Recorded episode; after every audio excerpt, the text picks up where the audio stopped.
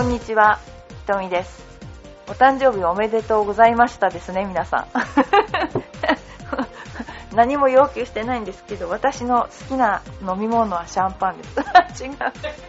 えっとですね、それはいいんですけれども、あの、先週ハワイに行ってきました。えーなんでかっていうと、あの、今度うちのスクールでですね、ハワイにツアーに行くもんですから、えーハワイの氷ナとタートルデーと、それから、あの、ディナーショーとか、あの、どんなのがあるかななんて思いながら、あの、ワイキキを散策してきました。そして、えーお土産にはビクトリアズ・シークレットのあの下着がいいかなと思っていろいろ見てたりして 皆さんビクトリアズ・シークレットって知ってますか？すごい下着なんですけどでも、まあ、すごいというか隠してるのかどうかわかんないっていうような下着なんだけどでも結構日本では日本ではなんか売ってないですよねやっぱり刺激が強いのかでもピーチ・ジョンっていうのが日本ではあるらしいんだけどでもいや、ビクトリアズ・シークレットに比べたらどうなんでしょうかっていうぐらいで、で、ビクトリアズ・シークレットという女性の下着屋さんがワイキキの、えーそうですね、クヒオ通りかな。クヒオ通りの下かなにあるんだけど、まあ、なんといってもいろんな、あの、私はあんまり高価なものは買えないので、あの、お店は眺めるだけなんだけど、まあ、うどん屋がありましたね。丸亀うどんだっけな。あとね、餃子の王将もありましたね。まあね、すっごいいろんなですね、あのーありましたね。で、まあね、あのーワイキキに今度行くんですけれども、多分そのポリネシアンショーっていうので、なんですか、あれはシェラトン、ね、シェラトンホテルのディナーショーなんですけど、多分うちのインストラクターの男性のインストラクターみんな鼻血ブーになってしまうようなですね、すごい、あの、セクシーなですね、あの、ショーがあるんですね。で、それにちょっとみんなで行こうかなと思っています。そんなことで、えー、まあ、アロハという感じで、今、お送りしていますけれども、えー、では皆さんのご質問にお答えしていきたいと思います。ね、ひとみプロの日焼け対策何をしていますか？これはですね、若い頃はしてました、すっごい。でもね、ガードって感じで、でもこれね、本当に面白いんですけど、女子プロで一番日に焼けてるっていうのは、大体上手い人は木陰に入らないから日に焼けてる、あ、日に焼けてると思うんですよ。でもカバーした人としてない人の、もうね、45歳ぐらいからの日焼けのね、なんていうんでしょう、乾パンっていうの出方は、もうこれはね、全然違いますよ。で、皆さんね、私たちがあれだけ日に焼けていながら、日焼けにならない顔、顔っていうのかな。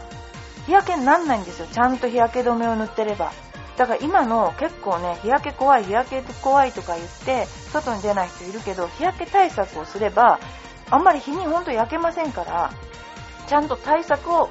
すればいいですよ。だから逆に言うとグローブで左手は焼けない、右手は焼けるとかあるけど、右手にちゃんと、右手の甲に日焼け止めをちゃんと塗れば、そんなならないですし、跡も残らないし、逆にね、あの、日に焼けないことを命にしてる人がいるけど、それ誰のために日に焼けないのかよくわからないけど、でも絶対に、あの、適度の日に焼けることはですね、非常にいいと思うし、あの、何しろ心が健やかになりますよ、日に焼けると。なので、あの、日焼け対策はバッチリして、で、結構ですね、上がってきて、最初のハーフを上がってきて、ちゃんともう一回日焼け止めを塗り直す。それで十分ですから。あの、ダメなように思うけど、あの、本当にね、あの、小林博美会長を見てください。全然焼けてないから。あの人ほど日に当たってる人はないと思いますよ。だけども、本当に綺麗ですよ、肌。だから、あの、それは、日焼け止めをサボったかどうかっていう問題だけですね。それだけ。だから、あの、大丈夫ですから、皆さん、どんどんゴルフしましょう。だって、日本人が、あやっぱり特徴だと思うんだけど、アメリカとかに行って、えっ、と、肘から手ま、なんていうの、手首までのこう、隠すやつをして、長い日差しの帽子をかぶってるのは日本人だけですからね、あれ。私、本当に不思議だと思うんだけど、他の人たちは、あの、ノースリーブ着てますから、みんな。あれでもいいと思うんだけどな、私。すごくみんな心が明るくなると思うので。で、ですから日焼け対策はしたら絶対大丈夫。あの、心配させようとして、要するになんていうのかな、恐怖を煽ってるんです、あの、化粧品会社は。大丈夫ですよ。もうね、50とかなったら一緒ですから、もう。だからもうね、気にして、その年になってからどうして気にするんだろうなって、何歳まで生きようとしてるんだろうなと、このあの、自転車でね、手首までやってるあの50歳とか、まあ、日光アレルギーの人は別だけど、あの、そういう人たち、なんで、何歳までこの人たち生きる、生きようとしてるんだろうなって、本当私すっごい思っちゃうんですよね。あと、よくあの、今この頃歩いてる人いるじゃないですか。で、自分の顔を、普段にフルカバーしているあの、前が見えないような真っ黒なやつお面みたいなやつ。あれ、なんかね、恐ろしいですよね。あそこまでして歩いちゃいけないと思います、私。あ、人と会いたくないのかもしれないけど。で、あの、すごく浦安は多いですよね。そういう、なんかと、とんでもない歩幅で手を上下にひる、あの、思いっきり広げながら歩いてますよね、みんなね。まあ、その、やることはとてもいいと思うけど、カバーしすぎだと思ってるんですよね、私ね。だから、全然 OK ですよ。あの、日焼けバンバンしてください。でもカバーすれば、あの、大丈夫だっていう見本が、あの、日本女子プロゴルフ協会会長の小林博美さんの顔見れば分かっていただけると、岡本さんだって、そんなに見えないでしょ？私昨日テレビ見たけど、そんなひどい日焼けないですよ。そんなお化粧してる方にも見えなかったけど。はい。で、次、トーナメントツアーの観戦についてですね、あの、どういうふうに観戦したらいいかについてのお便りが来てるんですけど、実はですね、私、あの、ファンレターが来たんですよね。誰からかっていうとですね、私が、あの、鶴舞でラウンドレポートをやってる時に、多分、後ろから2組目の、あの、スコアラーの方、あの、ボランティアなんですよね。で、その方が、あの、女子プロ協会にファンレターっていうのを送れるんですね。ファン、なんか、サービスみたいので、あの、私に直接メールが、あの、協会にから届くようになんかそういうシステムがあるんですけど、いただきましてありがとうございます。田中さん。えー、名前言ってよかったんだか。でも、あの、大手商社勤務らしいです。でもなんかそういうのもやってるので、それ以上言わない方がいいかもしれない。で、ありがとうございます、お便り。で、皆さんも、えー、女子プロゴルフ協会経由か、長平和経由で、あの、お便りいただけると大変嬉しいです。必ず答えますから。えー、トーナメントの場合、1人の選手を追いかけた方が良いか、1つ、まあ、1つのホールにずっといた方が良いか、うろうろしすぎて良いシーンが見られなかったことがあります。どうすればいいですか？暇そうだったらサインもらってもいいですか？えっとね、これね、全部言うと、まず1人の選手を追いかけた方がいいかっていうのは、その人がどういうゲームをするかっていうのをゲーム展開を見るんだったら追いかけた方がいいと思います。例えば、こういう時にはどういう風に打つんだろうなとか、こういう窮地にはどういうクラブを持つんだろうかっていう、その選手の特徴を見たければ、1人の選手を追いかけた方がいいと思います。これはね。これはラウンドレポーターの私がよくやっていますけども、時々違うホールに行って違う選手を見たりしますが、その選手のプレーぶりですね。で、次に1つのホールにずっといた方がいいかっていうのは、これはですね、えっと、まあ、一番感動するのは最終ホールのあのスタンドのとこでいるのが一番感動ですだと思いますけれども、ある人は、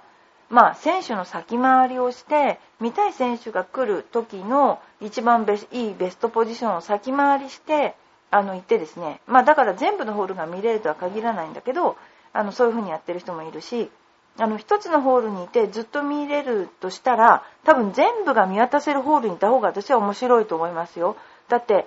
ドライバーもセカンドもねグリーンも見れた方がいいわけですよね。あとはあの自分の興味のあるホールやゲームのターニングポイントに行ったホールそれで必ずそうすると全てねあの表側に表側っていうのはアウトから出る選手が見れるのでいいと思います。ただ、ギャラリーの多いのは、後ろから3組目くらいまでなんですよ。だから、まあ、あのー、そうですね、3組ぐらい見たら、また次のホールに行ってもいいんじゃないかなと思います。えー、うろうろしすぎていいシーンが見れなかったことがありますが、どうすればよいですかっていうのは、えっ、ー、とですね、確かに、こう、本当にね、どこに行っていいかわからなくて、人混みの中をうろうろしてると、逆にテレビで見てた方がいいっていうぐらいあの見れない時があるんですよね。でこれはそうですね最初からあの一番最初にトーナメントの会場に入るときにコースレイアウトっていうのをもらうんですよね。と結構どこのグリーンとどこのティーグラウンドが近いとかわかるんですよ。そうするとそこに貼り付いてると例えば、えーと、3ホールぐらいある例えばショートミドルなんかそういうのがこうショートだけ行って帰ってくるとこが見れるとかそういういいポジションがあるのでそこに行くことがベストだと思いますね。で暇そうだったらサインをもらってもいい暇そうっていうのは多分ね、名前どうかな。あの、暇そうにしてるかもしれないし、本当に暇かもしれないんだけど、えっと、サインをもらえるっていうのは女子プロ協会の場合は、一番最後に選手が、えー、ハウスの中に入ってから一回出てきて、あの、今日は何々選手のサイン会がありますみたいなので並んでいただいて、サインを、えー、しているシーンを見かけます。でもね、あの、断られるのが嫌だったら、やっぱり、こう、頼むのはどうかなっていうのはちょっと、うーんとね、トーナメント中はちょっと思います。あの、気安くサインをしてくれる人もいるけども、やっぱり一番大事なことは、あの、ペースを崩さないっていうことが大事なんですね。だからその時にその選手が、どういうふうに断るかっていうのがあるんですよね。だけども、やっぱり断れると人間っていい気持ちしないじゃないですか。だからホールアウトしてからとかがいいと思いますやっぱホールアウトするまではなかなかねあの難しいんじゃないかな気持ち的にですね難しいんじゃないかなと思いますただいろんなエピソードがあって、まあ、私もその選手が子供が駆け寄っててサインしてくださいって言ってサインしてあげる選手もいるんだけどあの断るのを見るとなんかとてもなんか嫌な気持ちがしちゃったりするのであの特にお子さんの場合はあの夢をねあの壊すといけないんで後の方がいいんじゃないかなと思います。ですね。まあこれ言っていいかどうかわからないけど男子プロがあの態度が悪くてあのサインしてくださいって言った人に対してサインしたらそのサインを投げ返してポンって投げたっていうのがあってでそれすごい有名な選手ででもその受け取った人はもう受け取った人もすごいもう私からしたらすごい偉いっていうか、あの、そのサインを丸めてその場で捨てたっていうね、エピソードがある。何様のつもりだよみたいなね、そういう感じだったと思うんだけど、でも、まあそれはそれでいいかなと思います。で、そんなようなことで、え、トーナメントの観戦については、あの、いろんなやり方があります。でも、なかなか近くでトーナメントを開催ね、されるのも少ないと思いますので、行ったら今のような見方をあのしていただけるとねすごくいいんじゃないかなと思いますそれではですね次にね夏の虫対策についてちょっとね虫ねあのー、例えばもう本格的に夏なんですね。暑すぎます。暑いのは特に嫌い。汗っかきだから。しかも虫に刺されやすい体質でもあります。この前試合で虫に刺されましたって。もうねこれ本当にねあの機能下着の上から刺す虫ってどんな虫なのか。舞踊ではなさそうだったんでよかったです。あのですねえー、虫は結構虫除け効きますよ。でもねあの日本では結構舞踊ってすごいじゃないですかあもう海外に行ったら絶対に気をつけた方がいいですねとんでもない場所特にサウスカロライナだったかなもうとんでもなく虫がいるとこがありましたね。でも日本ではあの虫除け結構効くので虫除けを私たちはやってますね。結構あのあれ効きますよ。ただ毛虫には効かない。毛虫触ったらアウトですよね。で、あの変な日焼けをしたくないっていうやっぱりねスカートだと何でしょうね。変な日焼けしますよね。ショートパンツもそうだ。あんまりショートパンツ履いちゃいけないんだけど靴下もねこう水着になるととんでもないことになりますよね。だからあの、ミニスカートを履かない人もいますよね。あの夏はね特に。でもやっぱり気持ちいいじゃないですか。スカートとかねあのショートパンツって。だからあの虫よけをつけていただくといいと思います。あの携帯用虫よけもいいんですけどもあのいいっていう人もいるけど私は普通に塗る虫よけすっごい効くと思いますよ。女子プロはほとんど普通にあのあの虫除けのあのシュッシュっていうのねやってます。で電池式携帯虫除けっていうのがあるらしいんだけどこれも効くらしいですよ。あのだけども電池式の虫除けを背負ってる女子プロはいないです。大体まあそんなとこであの虫除けはあのやっていただくといいかなと思いますよ。あの効きますよマジで。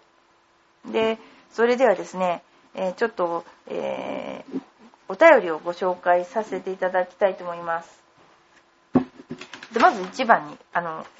えー、グッチさんいつもありがとうございます。こんにちはナイキのフェルバンドというブレスレットを買いました。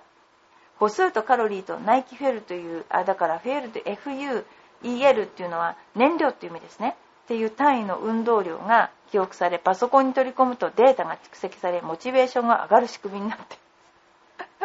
僕の目標は1日2500ナイキこれ何ていうのフェールでっていいのかな。でしてだいたい1時間歩いて150球ほど球を打つと達成される。